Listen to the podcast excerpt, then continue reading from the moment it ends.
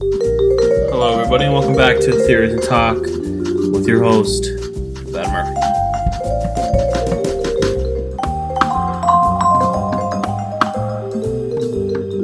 For today's episode, we're actually going to be covering a topic that is uh, relatively new because we're kind of talking about the new Guardians of the Galaxy movie. Uh, this movie, as of right now, actually came out just a week ago. And uh, I've already seen it. I saw it opening day. And uh, this is basically a review on that. Um, and uh, yeah, basically give some of my thoughts about it. And uh, yeah, we'll we'll talk about what I thought about it. I'll give it a, give it a score. Usually don't do reviews because I'm not able to, but I'll uh, I'll give it a score. And uh, basically, we're just gonna talk everything Guardians of the Galaxy Volume Three. To start though, before I say any of my thoughts, I actually want to call in my guest here.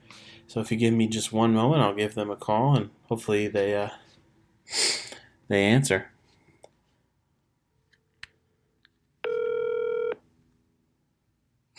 I'm actually calling my mom. Hello. Hi. Hi. I uh, I'm doing a thing right now, and I need your uh, help with something. Okay, what's up? Okay, I'm, I'm currently making a podcast for one of my classes, Okay. and now you've just been uh, appointed a guest of that podcast. I'm recording it right now, Oh. so don't swear. Um, but I want to. Okay, I have to ask you three questions. Okay. okay. Okay. Okay. Do you know anything about Guardians of the Galaxy Volume Three? No, I don't. Okay, great. That's just what I wanted to hear. Um, well, what's my what was my second question? Oh, I already forgot. Give me one second. Okay.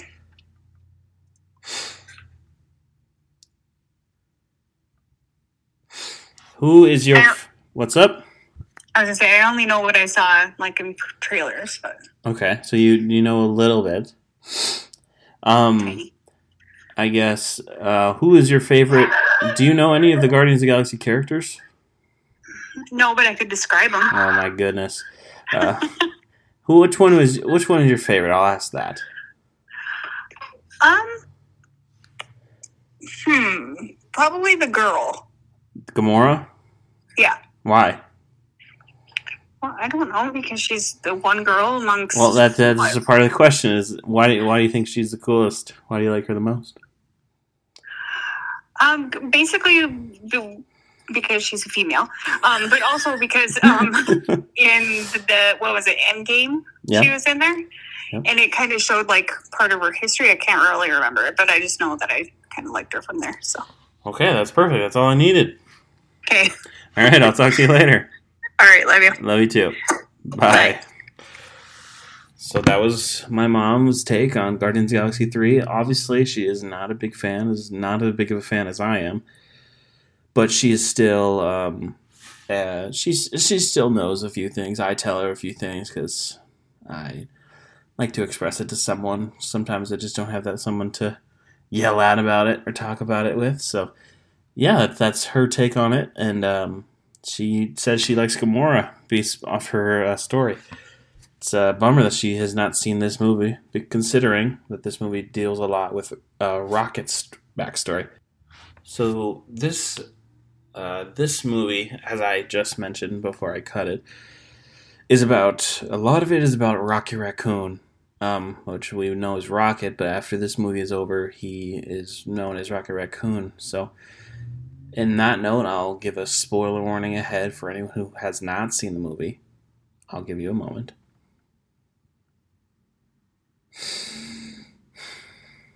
I'll give you a little bit more, a little bit more of a moment, just to just so you really know that I am about to spoil the entire movie and so much.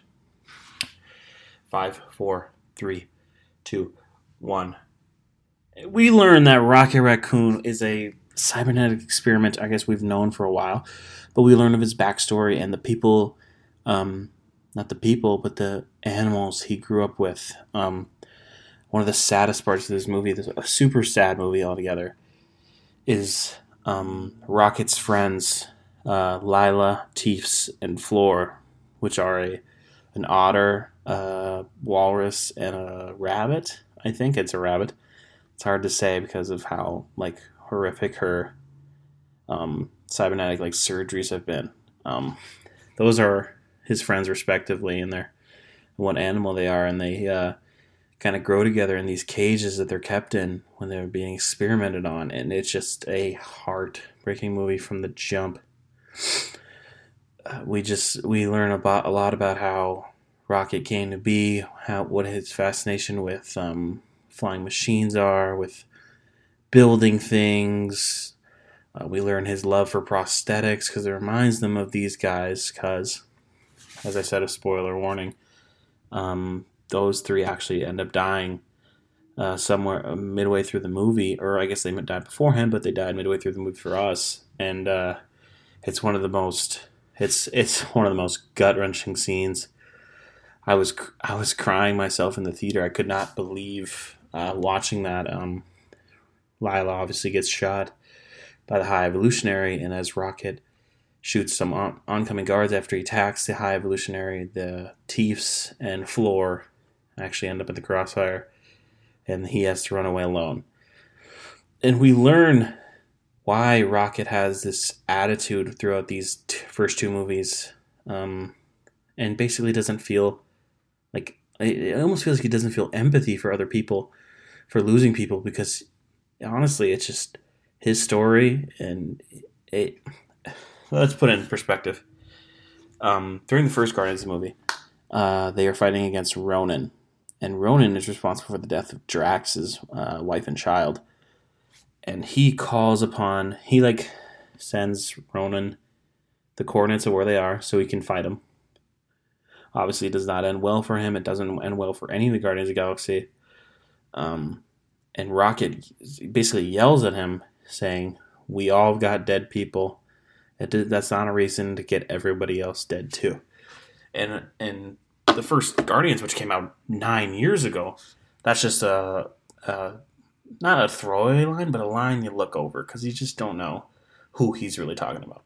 As I was saying, this is just a super sad movie, and uh, along with that comes the uh, the soundtrack, which really really adds to it. I've uh, fell in love with the soundtrack myself one of the first songs in the movie is actually "Creep" by Radiohead. It's the acoustic version of it. Um, and Rocket is singing it to himself. He has a he has Peter Quill's Zune, which is his music player, and he plays um, "Creep" by Radiohead, the acoustic version, and it's uh, it's kind of a sad parallel because uh, "Creep," for as I know it, is basically by Radiohead is a is a song about hating yourself for being different and being an outsider. And in, in relation to Rocket's um, upbringing and origin story, it's just a perfect. I don't even want to say perfect. It's just a, a too real, uh, too real parallel right there. That Rocket just does not. Rocket almost hates himself for what he is because he, he just thinks he's some freak and that everybody else around him, and he thinks everyone around around him thinks he's a freak too. So it's a pretty sad parallel, but there's a lot of good songs on this, like um, "Since You've Been Gone" by Rainbow, uh, "In the Meantime" by Spacehog, a little bit of Earth, Wind, and Fire in there. Um, uh, if I can look up the uh, soundtrack really quickly and show a few more, I added a few more to my own playlist to Crazy on You by Heart, Do You Realize the Flaming Lips? Um, I'm Always Chasing Rainbows, Alice Cooper. And obviously, one of the biggest songs of that of the movie is "Dog Days Are Over" by Florence and the Machine, which plays at the very end when the story concludes. Um, but basically, what I want to say is, where what I want to go from here is go into the review process for this movie. It's as sad as it is. It is just it is amazing. It's so good. It's thoughtful. It's the storytelling is just perfect for this movie. I adored it. I loved it coming out, and I'm glad everybody else loves it. The response on TikTok and on the reviews, it has pretty. It has very solid reviews on almost every site. Even though it's lower than I think uh, on Rotten Tomatoes, than one and two, I think this movie is almost as good as one. I think one is just one. It's probably the best MCU movie besides maybe Infinity War. Um, but I think three is definitely up there. This movie is super good. It's it's uh, it's an emotional roller coaster, but it's it's super good. Now, if I had to score this movie for retrospect, I'll put my scores for Guardians One and Guardians Two in here as well. For Guardians One, I'd give that movie probably a nine point, I'd say six out of ten, so super high score. Um, for the second one, I give that maybe an 8.7, which is a drop off, but still amazing, right? And this movie, I'd probably give about a 9.2, 9.3. That's just how good this movie is. Um, I thought going into it, to be honest, I thought this movie was either going to be the best one of all of them or the worst one of all of them. And I think it's right in the middle, but I think it's just as good as one, so you can almost say it's the best of all of them, but I just don't think it's by far. Um, so basically, I would say this is the um, the saving of the MCU. Um, what we were experiencing, what I think a lot of um, superhero fans and uh, Marvel fanatics and DC fanatics were experiencing was uh, superhero fatigue, which is we're getting so much um, like content and media from superheroes that it's like, all right, let's slow it down. We don't need this much. Obviously, this has become a problem with Marvel, as a lot of people believe that um, the quality in Marvel projects has dipped um, significantly since they announced all these new projects and since they started Disney Plus. Um, but I think this movie really, really cures that. I think people want to see more now.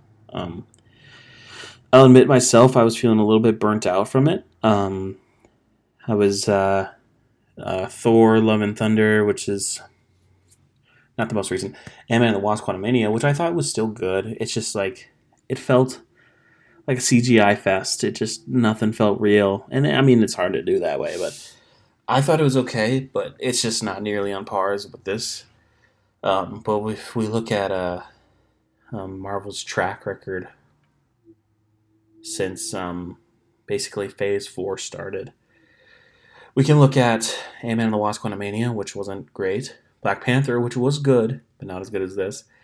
Thor, which wasn't very good.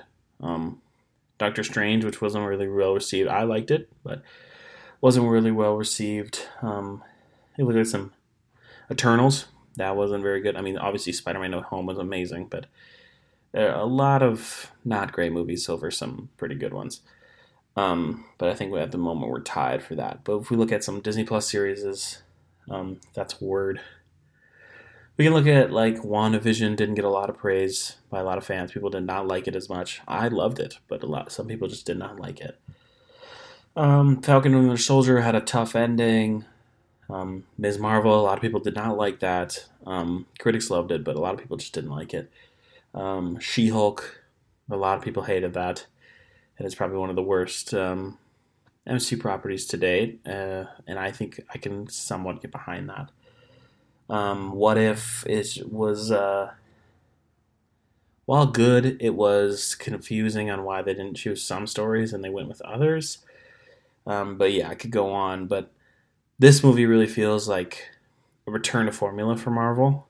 Because um, there was a point in Marvel's tenure as well, they're still the top dog, but when they were starting to become the top dog, where everything they put out was just incredible.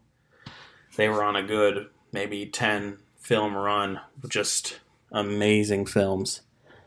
If we look back on it, I mean, there's a few duds in between, but we can look back at like, start at maybe like 2016 or 2015. I mean, we can even go back to 2014 with Guardians, and then Captain America Winter Soldier, and then we get Civil War, Infinity War, Endgame. It's just a it's a big stretch of just fantastic movies over that short period of time. So I think um, this movie brings that back. This movie really uh, brings back that love that we all have for uh, Marvel movies back. On that note, I think I'm going to end the, pod- uh, the podcast episode there. Thank you everybody for listening, and I